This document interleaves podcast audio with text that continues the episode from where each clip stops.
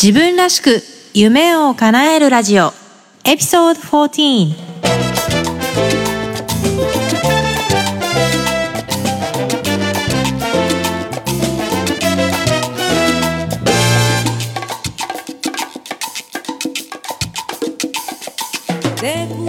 自分らしく夢を叶えるラジオ。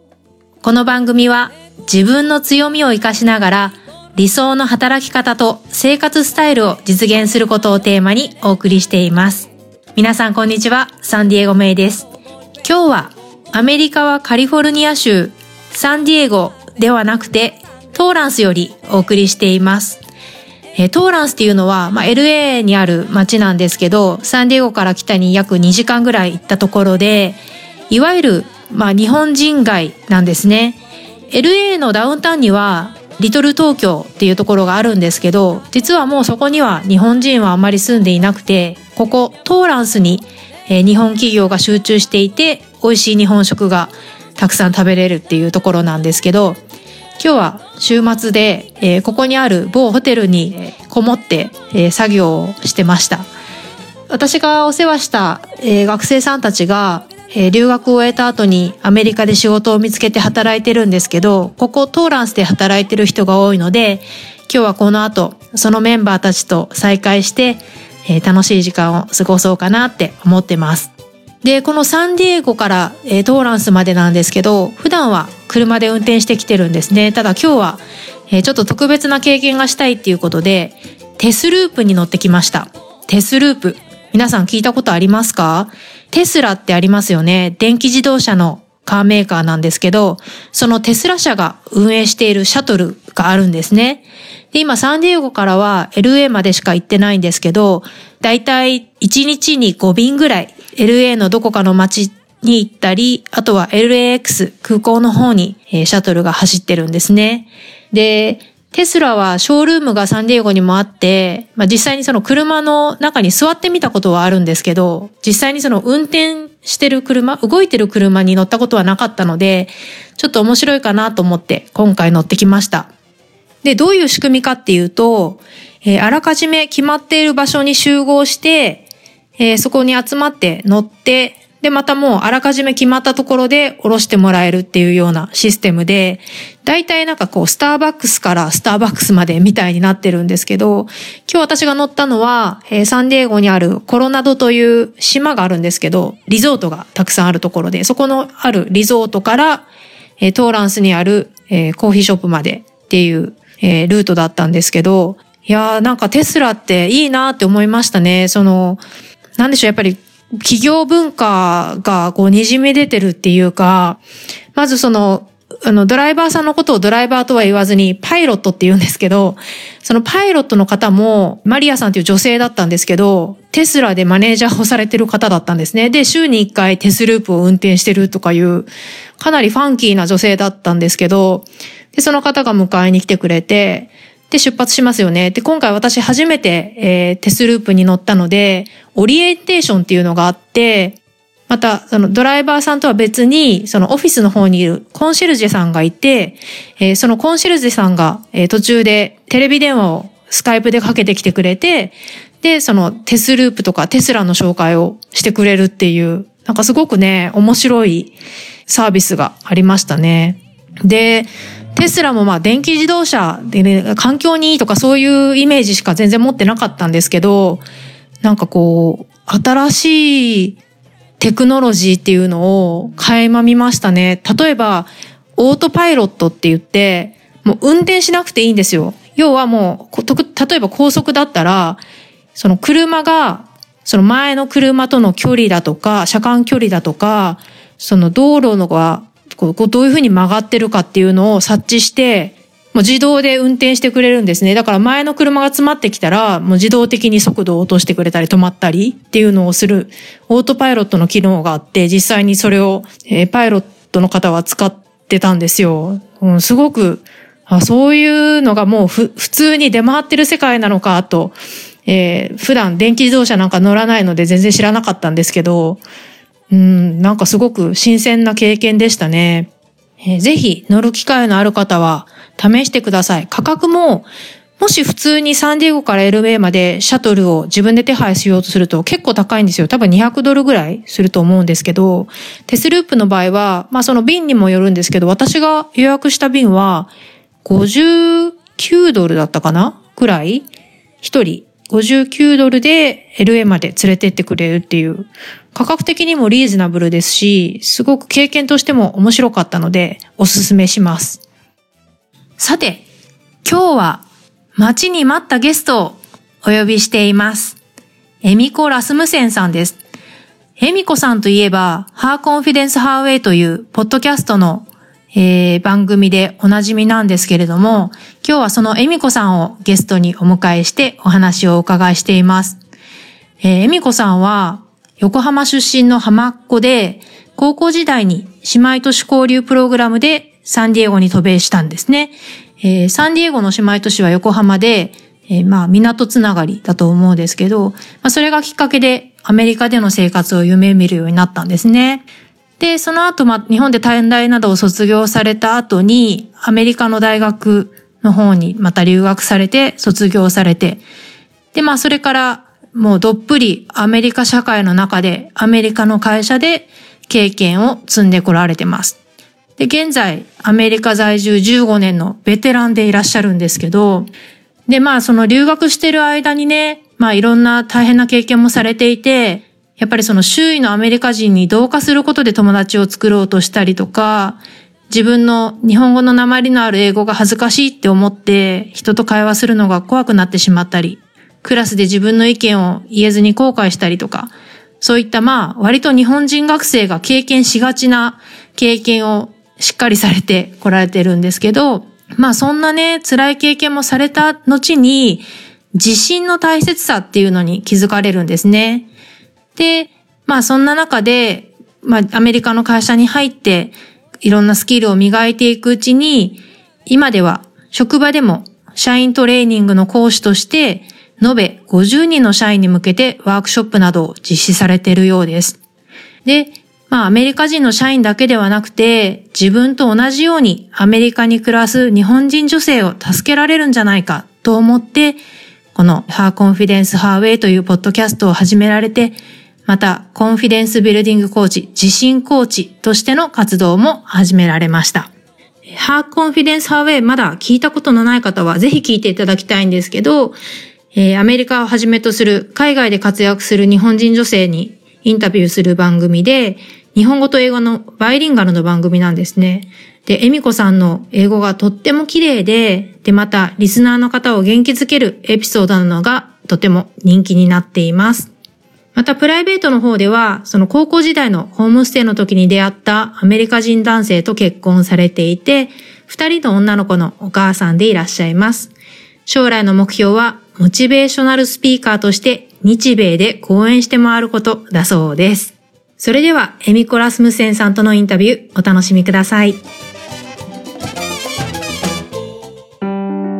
自分らしく夢を叶えるそれではゲストをご紹介します。エミコ・ラスムセンさんです。こんにちは。こんにちは。今日はよろしくお願いします。はい、こちらこそお願いいたします。えー、エミコさん、私、早速インタビューに入る前に、一つ謝らないといけないことがあって、前の、前の放送の中で、その私ゲストに呼んでいただいたっていう、そのハーコンフィデンスハーウェイの番組にゲストで呼んでいただいたって言ってたんですけど、その中で、そのエピソード3の鳥だったんですっていう話をしたんですけど、なんか番組の鳥だったんですみたいなことを言ってしまって、いやいや、そうじゃないですよっていうのをここで謝っとこうと思って。ああ、でも、うん。うん、結構番組の鳥ですよ。あの、また次のポッドキャスト、まあまた多分後で話もすると思うんですけども、ポッドキャスト、えっと、また次のシーズンはまた来るんですけど、またちょっと違った方向を教えていくので、ハーコンフィデンスハーウェイの番組の鳥です。あ、そうですか。わかりました。ありがとうございます。そう。そんなわけで、まあ、先ほどもご紹介しているように、エミコさんは、えー、ハーコンフィデンスハーウェイの、えー、ポッドキャストのホストを務めてらっしゃるんですが、今日は、えー、今まで私たちが聞いたことのないエミコさんのこれまでのお話をちょっと探っていこうと思ってるんですけど、まず、えー、大学卒業された後に、まあ、数年働かれて、その後、えー、アメリカ人の旦那さんと結婚されて、初めてそのアメリカの現地の企業に就職された時のことをお伺いしたいんですけど、えー、その時の就職も、えー、大学関係のお仕事だったんですよね。そうです。うん。はい。えっとですね、今その、今まで、その、留学の時に、留学生の時に、えっと、留学のアドバイザーがいたんですけども、その人がすごくいい人で、本当になんかもういろんなことまで助けてくれたので、やっぱその人の影響があって、自分がインターナショナル、その、留、インターナショナルスチューデントのそのアドバイザーになりたいと思ったんですね。で、実際にその仕事を探してみたところ、なかなかその開かないみたいで、もうアドバイザー、その人たちって結構もう、なんて言うんだろう。仕事をもう20年も30年もしてるような人なので、なかなか opportunity がないということに気づき、で、それでもやっぱりその学校で生徒と働きたいっていうあの思いが強かったので、そこでオンラインのサンディエゴにもロケーションがあるんですけども、 National University っていう、えっと、その大学はオンラインと、あとは生徒が普通にそのキャンパスに来るっていう二つのサービスがある大学なんですけども、うん、そこで働くことになりまして、うん、で、なんでそこで働いたかっていうと、これもちょっとラッキーなことに、私の旦那のお兄さんが、義理のお兄さんがたまたまそこで生徒をしてたんですね。その時ナーシングスクールに通っていて、で、私がその大学で働きたいっていうことを結構話をしてたら、その人が覚えててくれたみたいで、うん、たまたまその今人を募集してるっていう話を聞いて、私にその話をしてくれたんです。うん、学生だった義理のお兄さんが、求人情報を聞きつけて教えてくれた。はい、うんうん、そうそうそう。なので、すごくラッキーなことに、そのお兄さんも、そのお兄さんすんごい喋りがうまいんですよ。なので、いろいろいいこといっぱい言ってくれたんですよ。うん、でも、でも一学生だったんでしょ？そうです。一学生だったけど、そこの職員の人に、そうやって売り込んでくれたんですか？売り込んでというか、まあ、自分のその義理の、あの、うん、ススタイノーがいて、って仕事を探してるんだって言ってくれたみたいで、うん、それでアプライして、その人の名前はエミコ・ラスムソンですっていうふうに、こう言ってくれて、押してくれて、だからその人って要するに結構トーカーなんですよ。もう話するのが好きだったり。で、彼もその、えっ、ー、と、生徒だったので、その実際その面接する人、うん、面接する側がその、そこで働いてるその、生徒のスチューデントアドバイザーだったので、結構仲が良かったりとかして、だから普通のカジュアルトークとかで、こう、私のことを押してくれてたみたいで。なので、すごく本当にラッキーだったのかなって、思うんですけども、やっぱその、まあ、ちょっとネットワーク、あの、メイさんもネットワークのパワーの凄さも分かって、あの、分かってると思うんですけども、ちょっとネットワークってこ、ここから始まりましたね。うん。でも、まあそういう話をしてくれてたけど、普通にその求人に応募して面接をされたんですよね。そうです、面接もしました。その、それって初めての英語での面接だったわけでしょ？そうですね、今思うと。初めての、全部初めてでしたね。本当にもう今思うと、あんなインタビューでよく受かって なんか全然練習もしなかったし、でも多分その、やりたいっていうその気持ちはすごくあったし、どうしてその理由がうまく言えたことは覚えてるんですけども、あと質問されたこととかやっぱり、そのもう本当に日本、一回ちょっと日本にも帰ってたので、帰ってきてすぐだったので、そのやっぱリスニングとかもちょっと、劣れるわけじゃないんですけど、やっぱちょっと、日本に一回帰って戻ってくると、なんかちょっと、あの、アジャストする時間って必要じゃないですか。なんかそんな感じで私も結構なんか質問されて分かんないこととかがあったので、もう一回あの質問してくださいって本当に素直に、あの、言えたことがやっぱ良かったのかなとも思うんですけども、はい。それがそうですね、初めての英語のインタビューで、うん、わからないそうですね。わからないところをちゃんと質問して、でもとりあえず本当に、こう、本当にやりたいっていうことだけはうまく言えるように、まあ、そこだけは練習したのは覚えてます。うんうんうん。でも全くストラテジーとかそういうのを使わずに面接しました。うん。その、もともとまあ、留学生をサポートするようなポジションにつきたいと思ってたけども、まあ、実際ね、なかなかそういうポジションって開かないし、数も多分募集してる数自体もすごく少ないって中で、その面接をしたポジションはどんなポジションだったんですか？はい、えっと、ナショナルユニバーシティも実はインターナショナル生がいるんですね。うんうん、で、そのポジションは本当にもうエントリーレベルもいいとかでも、あの、もうほとんど経歴もいらないような感じなんですけども、えっ、と、スチューデント、何だったっけな、スチューデントサービス s representative っていう感じで、その、うん、まずそこの学校の校校舎っていうかビルディングに入ってきて、すぐにあるデスク、だから、うんなんていうんですか、 receptionist ではないんですけども、 receptionist slash student service representative ということで、こう、なんか、えっと、初めてそこの大学に来た人のなんか見学とかをこうアレンジしたりとか、あとはその、普段の生徒さんがアドバイザーの人とお話ししたいときにスケジュールを組んであげて、あの、アポイントメントを取ってあげたり、あとはもう、フォンコールですよね、あの、電話の対応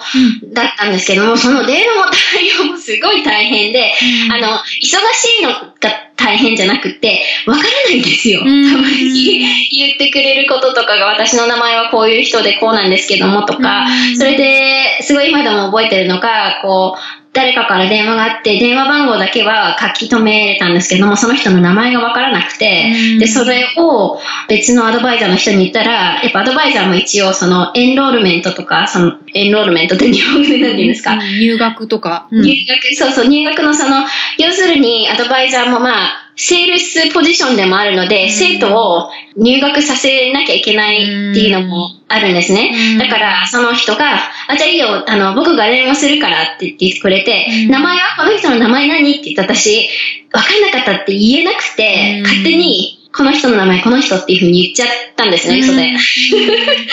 そうしたらその人が電話かけて、あ、そういえばこの人の名前違うよって後から突っ込まれた。すいませんって、あ、正直に言っとけばよかったなって思ったのはすごい後悔してます。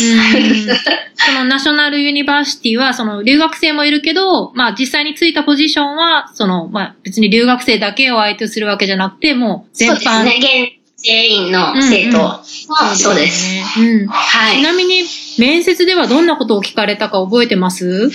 うんと、まずは、まあ、自己紹介、ちょっとしたこと、うん、あの、ちょっとした自分のことを話してくださいっていうのと、うん、あとは、まあ、これ結構、もう、すごい、何年も前の話なの、2007年ぐらい、うん、前、2007年の話なので、今のちょっと面接の質問とは違うかもしれないですけども、その当時は、えっ、と、あなたのことを少し教えてくださいと、あとはその、どうしてこの仕事が欲しいか、うんうんうん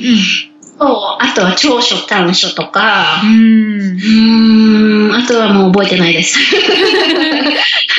なんかその面接の前に、こう準備とか練習とかはしなかったんですか？全くしなかったわけではないんですけど、その、あの、どうしてやりたいかだけは、うんうん、とりあえずネイルダウンしといて、で、あとはそのお兄さんにこの大学ってどんな感じっていう、その一応どういう感じかどうかのその理解だけはしてましたね。うん、でも本当に、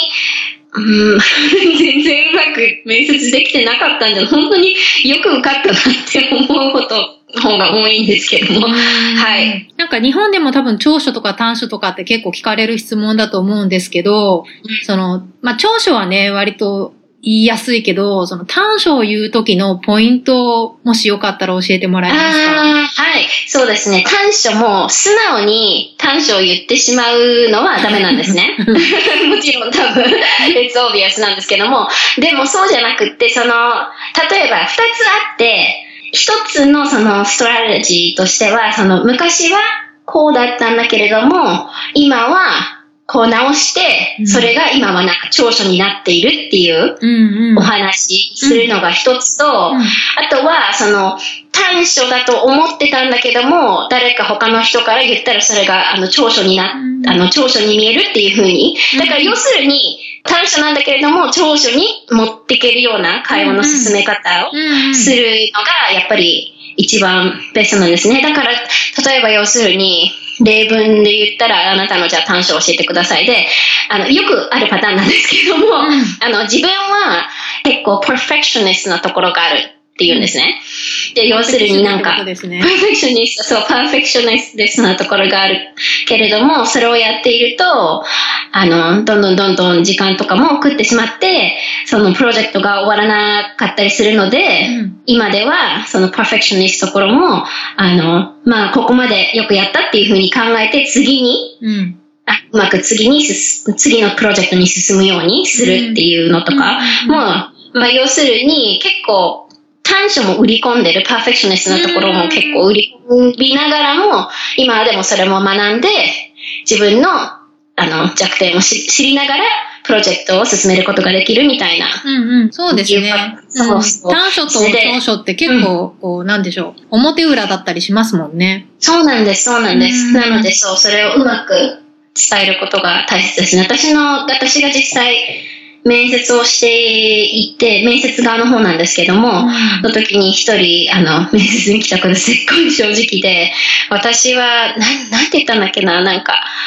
計算が苦手みたいなことを言ったんですね。うん、それで、計算が苦手なのはいいんだけど、その後のフォローアップがなくて、もちろんその人は落ちてしまいました、そのまま。そうです。そのままだったんだ。なるほど。はい。うんあと、まあ、初めての面接で、もちろんその履歴書も提出されたと思うんですけど、初めての英語の履歴書はどんな感じで作ったんですか？それも、やっぱ人にあのヘルプしてもらいました。自分だけではできないっていうのを分かってたので、人にお手伝いしてもらってやりました。なるほど、そうだったんですね。で、 National University では結局何年お勤めされたんですか？そこでは、えっ、ー、と、1年ぐらいですかね。1年ぐらいで、うん、で、同僚の人から、えっ、ー、と、今働いてる場所が Ashford University って言うんですけども、うん、そこが今人をすごい、あの、いっぱい募集しているっていうことを教えてもらって、うん、で、次の、あの、 opportunity に、うん転職されるんですね。うん、しましたね。はい。あ、でもその前に、一回その、student representative, あと student services representative、その私のポジション、まあやっぱそのエントリーレベルだったから、その、やっぱ私もアドバイザーになりたくって、で、アドバイザーのポジションを、あの、応募っていうか、アプライして面接もしたんですけれども、受からなかったんです、そこは。なので、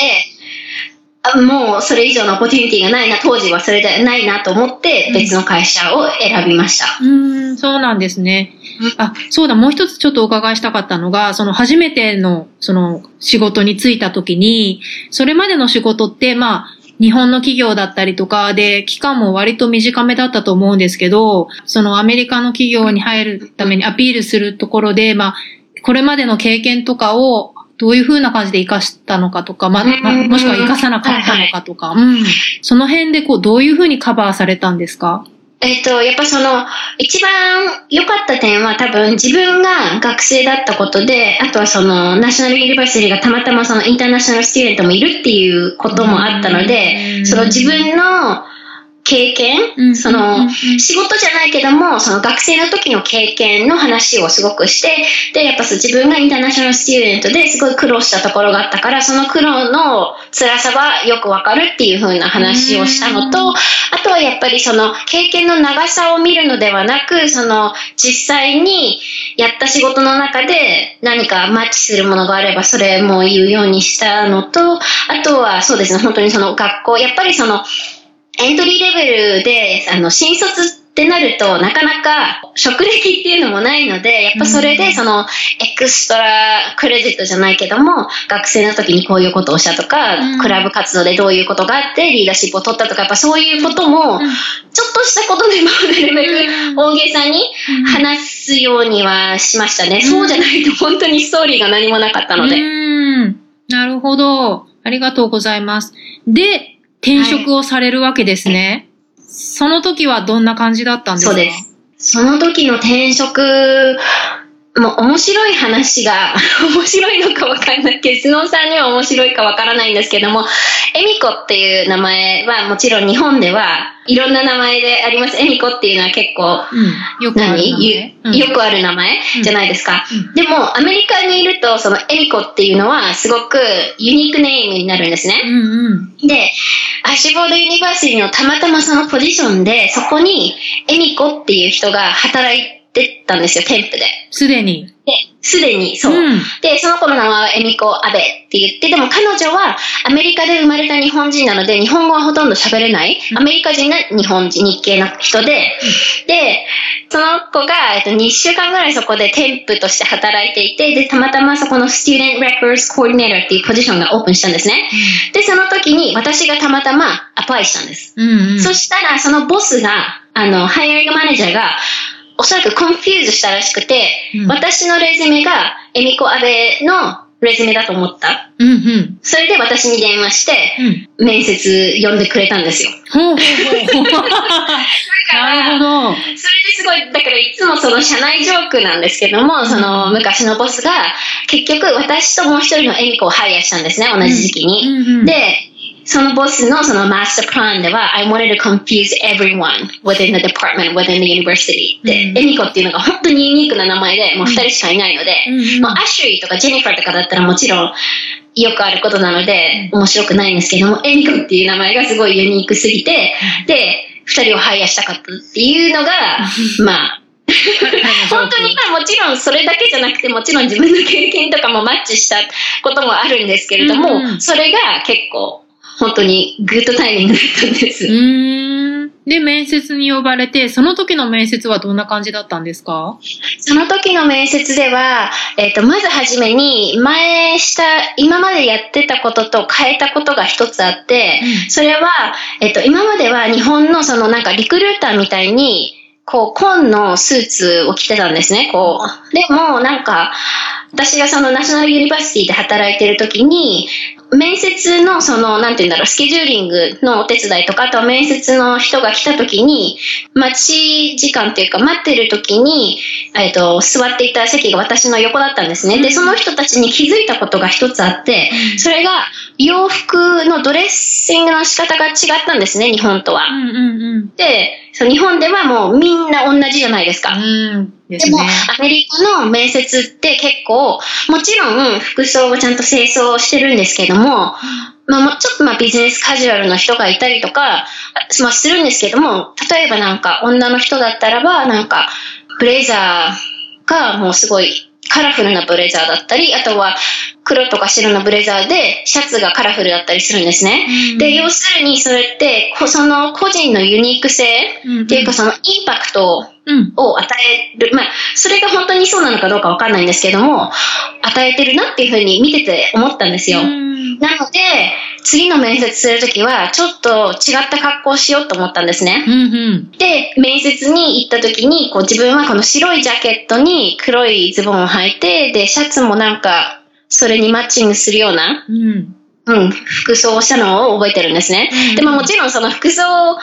ていうのが、それがもうハイアリングの決め手かってもちろんそれはわからないんですけども、やっぱりそれってやっぱその、その人の印象とかっていうのでは結構なんか、うん、日本とアメリカの違いだなっていうふうに思ったんです。うんうんなるほど。で、あとはやっぱりその、練習は少ししましたね。その、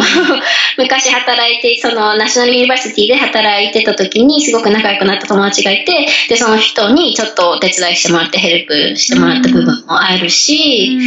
あとは、前よりもちょっとだけはちょっと度胸があった。あの、前の時は初めての映画の面接だったんですけども、今回のは、まあ、もう、まあ、ちょ、ちょっとだけ経験したっていうのがあって、少しだけ、あの、まあ、なんて言うんだろう、気が楽なところもあったんですけども、うん、うん、そうですね。で、やっぱり素直にわからないところはちゃんと聞いたりとかはしました。うん。で、この時の面接では、そのやっぱり前職での経験をアピールしたんですか？いや、ほとんど、ほぼその、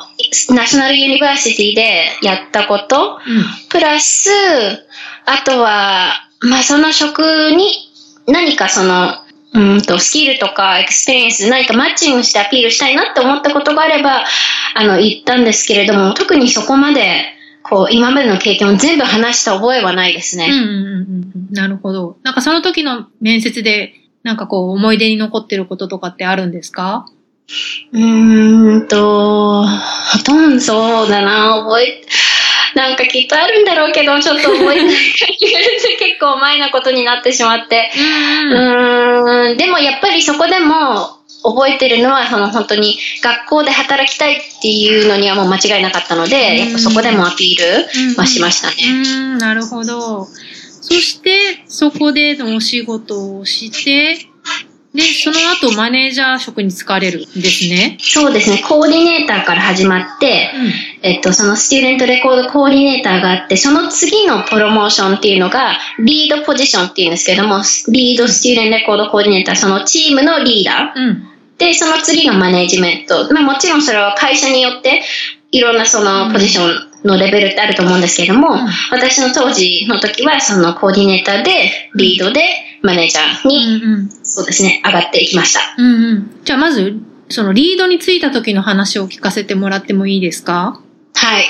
そうですね。リードについた時はもう本当に自分は無理だって思ってたんです。そんなリードなんて無理だろうなっていうふうに思ってたんですね。うん、で、初めにオープンポジションがあった時は自分はアプライしなかったんです。で、なんでかっていうと、その、私のその友今でも本当に仲いいエミ、もう一人のエミコが、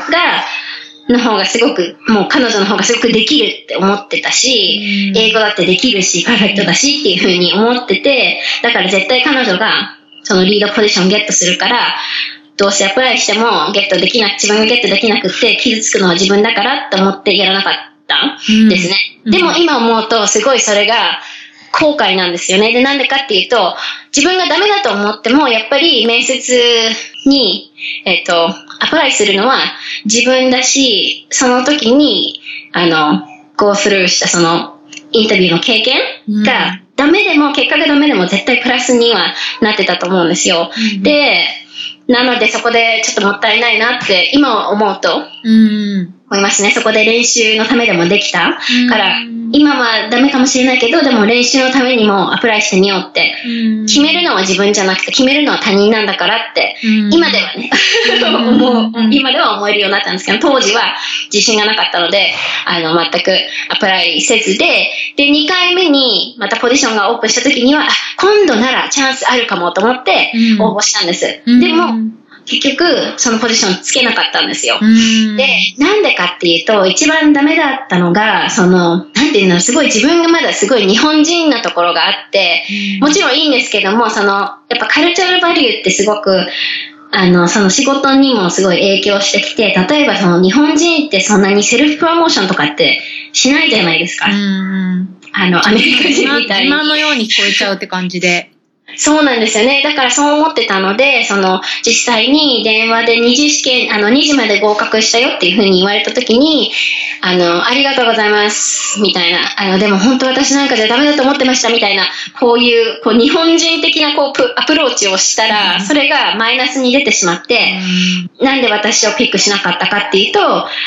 あの、I don't, I thought that you weren't ready, you weren't confident, confident enough to be a leader っていうふうに言われてしまったんですね。うん、そこで、アウチと思って、うん、あ、これじゃダメなんだっていう発見があったんですね。うん、で、その後にたまたまもう一人、もう、またもう一つのポジションがオープンして、その時は私がもう2番目っていうふうに分かってたので、そのままその面接なしでポジションをもらったんですね。うん、なるほど。はい。で、それがリードについた時の話で、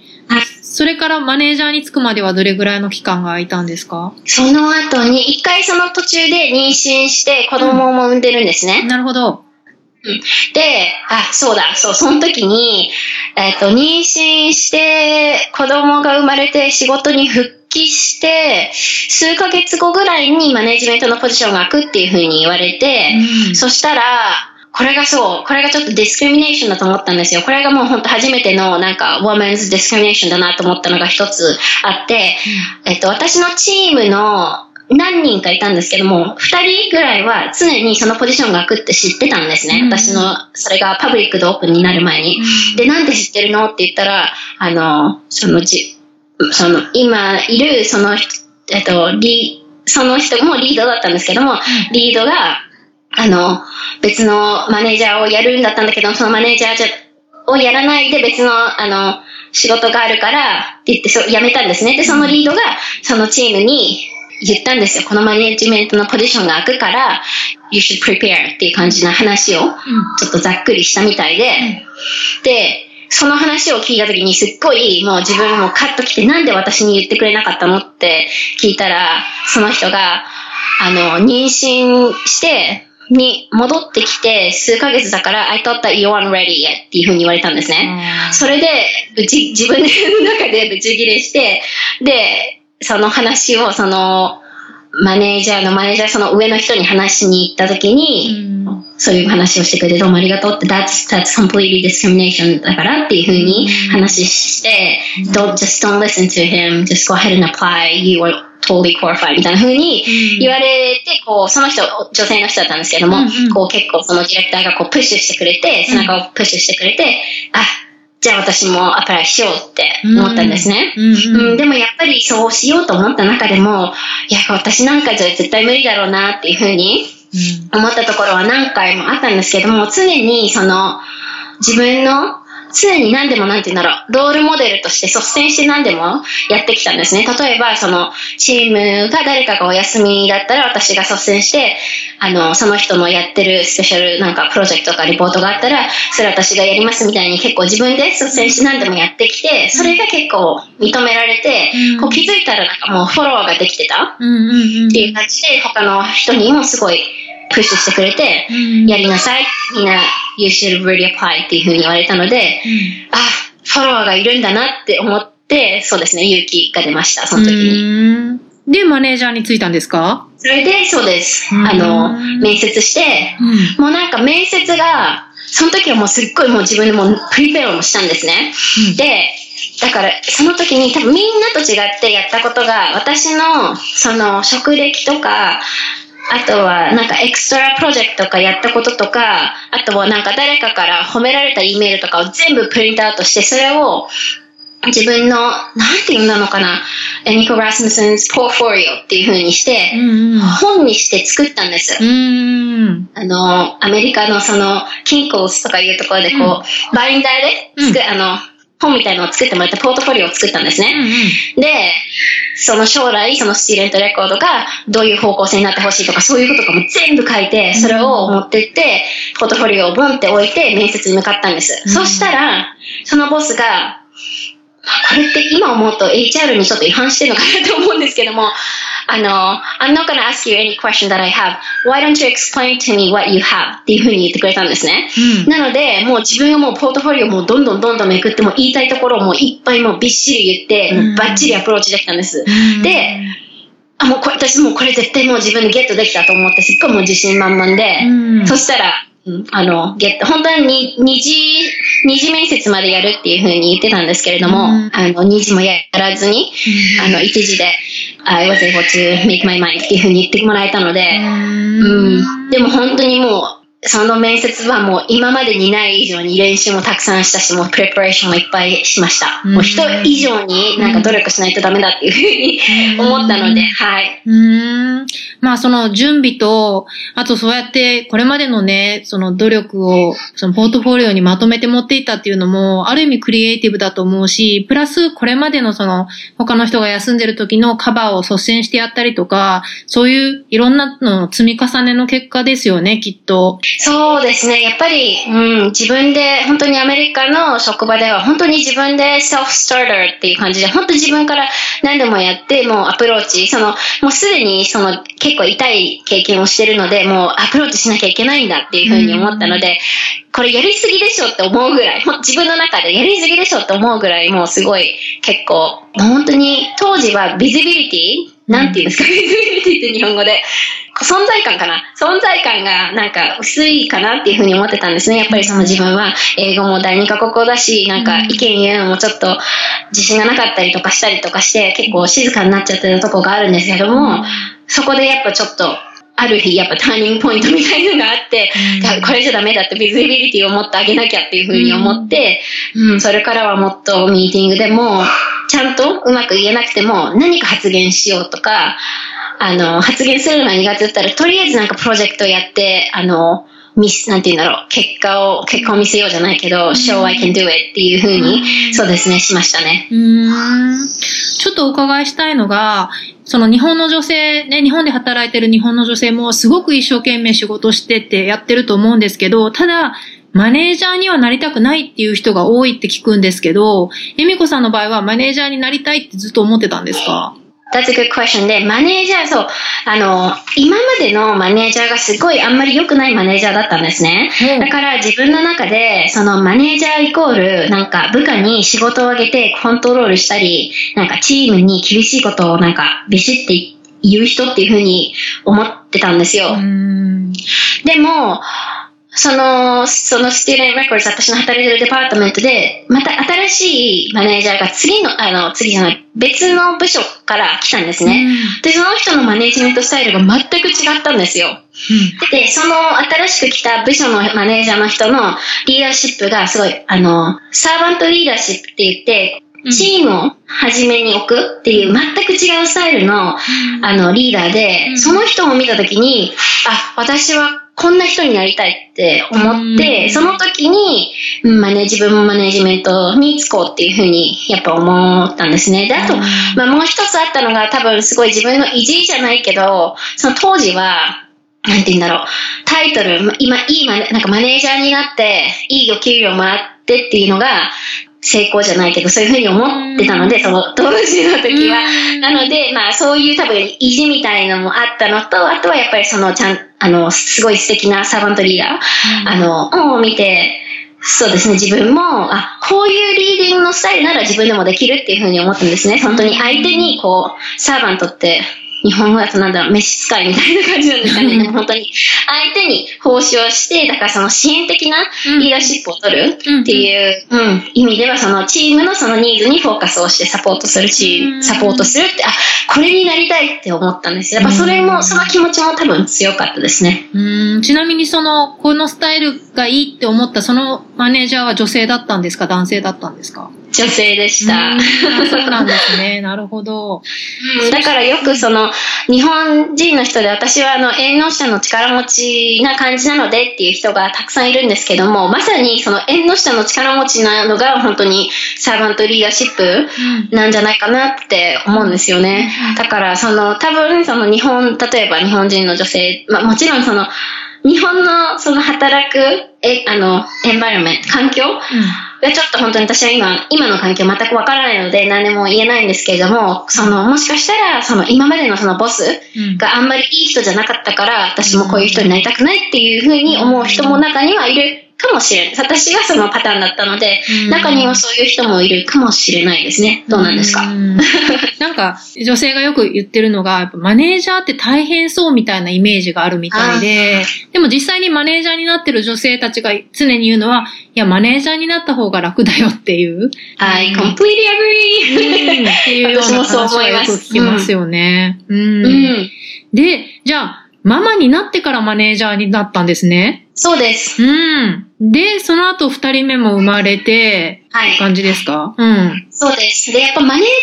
だったからこそ、このうまくバランス、まあ、まあ、バランスって言ってもそういう50-50のバランスではないんですけども、うまくその自分のキャリアとマダーフットをこう、うまく、うん、あの、バランスアウトすることができたなって思います。うん、そこもうちょっと多分、そこをもうちょっと詳しく聞きたいかも。マネージャーだから、だって、日本にいる女性の人たちってね、話を聞いてると、いや、マネージャー大変そうだから無理って言うけど、マネージャーだから自分の時間がマネージしやすいっていう意味で今おっしゃったんですか？そうです。そうだ。うん。私は本当にこの会社でしかマネジメントやったことがないので、もちろんみ、みんながみんなそうっていうわけではないかもしれないんですけども、自分の経験では、やっぱその、うん、自分でその、ミーティングを入れるときに、例えば、娘の今日は、あの、one year appointment、1年のその何、ウェルネスチェックアップとかがあるから、この時間の、この朝のミーティングをずらそうとか、自分の、まあちょっと自分勝手か って思うんですけども、自分の都合でうまくこうアジャストすることもできるし、あとはまあ、あの、例えば、そのチームで、なんだろう、次にこの、あ、マネージャーっていうかリーダーになれるなっていう、その、と思う子に、そのオプティニティをあげるっていうことで、例えばその9時のミーティング私はちょっと来れないんだけども、私の代わりにそのあの、ミーティングをリードしてくれるっていうふうに、こう、デリゲーションすることで、自分のその時間も作れるっていう感じで。うん、なるほどね。う、そうですね。一つでももちろん確かに、その私も、ま、ワーキングマザーとして、こう、あの、ビジネストリップとかもしなきゃいけないこともあったんですけども、その時も、なんて言うんだろう、あ、ちょっと悪いなって思いながらも、やっぱ自分も、マザー、あの、母親だけのその帽子だけは被りたくなかったので、もうもちろんその一週間は家族とは時間を過ごせることはできなかったけども、その後に一週間その分、働いた分お休みしてっていうふうに、こう、うまく、バランス、あの、50-50じゃないですね。もちろんでもこう、うまく、もう、なんていうの？巻き返すって日本語変ですね。バランス、うん、バランスですよね。うん、そうそうそうそう。うまく取ったりすることもできますし、あとは例えば、これも本当に職種によるかもしれないんですけれども、あの、マネージャーになると、その、例えば私の場合は、 student facing、あの、生徒とのその電話とかはやらないんですね、もう。うんうん、で、コーディネーターの場合は、その、あの、カスタマーサービスみたいなのやらなきゃいけないんですけども、マネージメントになるとそういうのとかもなくなるので、本当に家で働かなきゃいけないっていう状況があれば、こう、ボスと相談をして、うん、家からも働けるようにもなりますので、やっぱその分では、マネージメントの方が楽。まあもちろん、プレッシャーとかもすごくあって、それは大変なのはもちろんですし、チームの責任は自分の責任なので、そういう責任としてはすごく大変なんですけども、スケジュールをアレンジするっていう意味では、そんなに大、アメリカの私の経験してる中では、あの、大変じゃないなっていうふうには思います。融通が効くってことですよね。うん、はい。なるほど。自分らしく夢を叶える。恵美子さんとのインタビュー、前編を聞いていただきました。前編では、恵美子さんが初めてアメリカで英語の面接を経験するところから、転職、そして昇進、ママになって、マネージャーに昇進するまでのお話を聞いていただきました。次回、恵美子さんとのインタビューの後半では、アメリカ企業での社員研修について、恵美子さんの体験を語っていただきます。どうぞ楽しみにしていてください。自分らしく夢を叶えるラジオ、サンディエゴ名がお届けしました。Have a great day! Bye bye!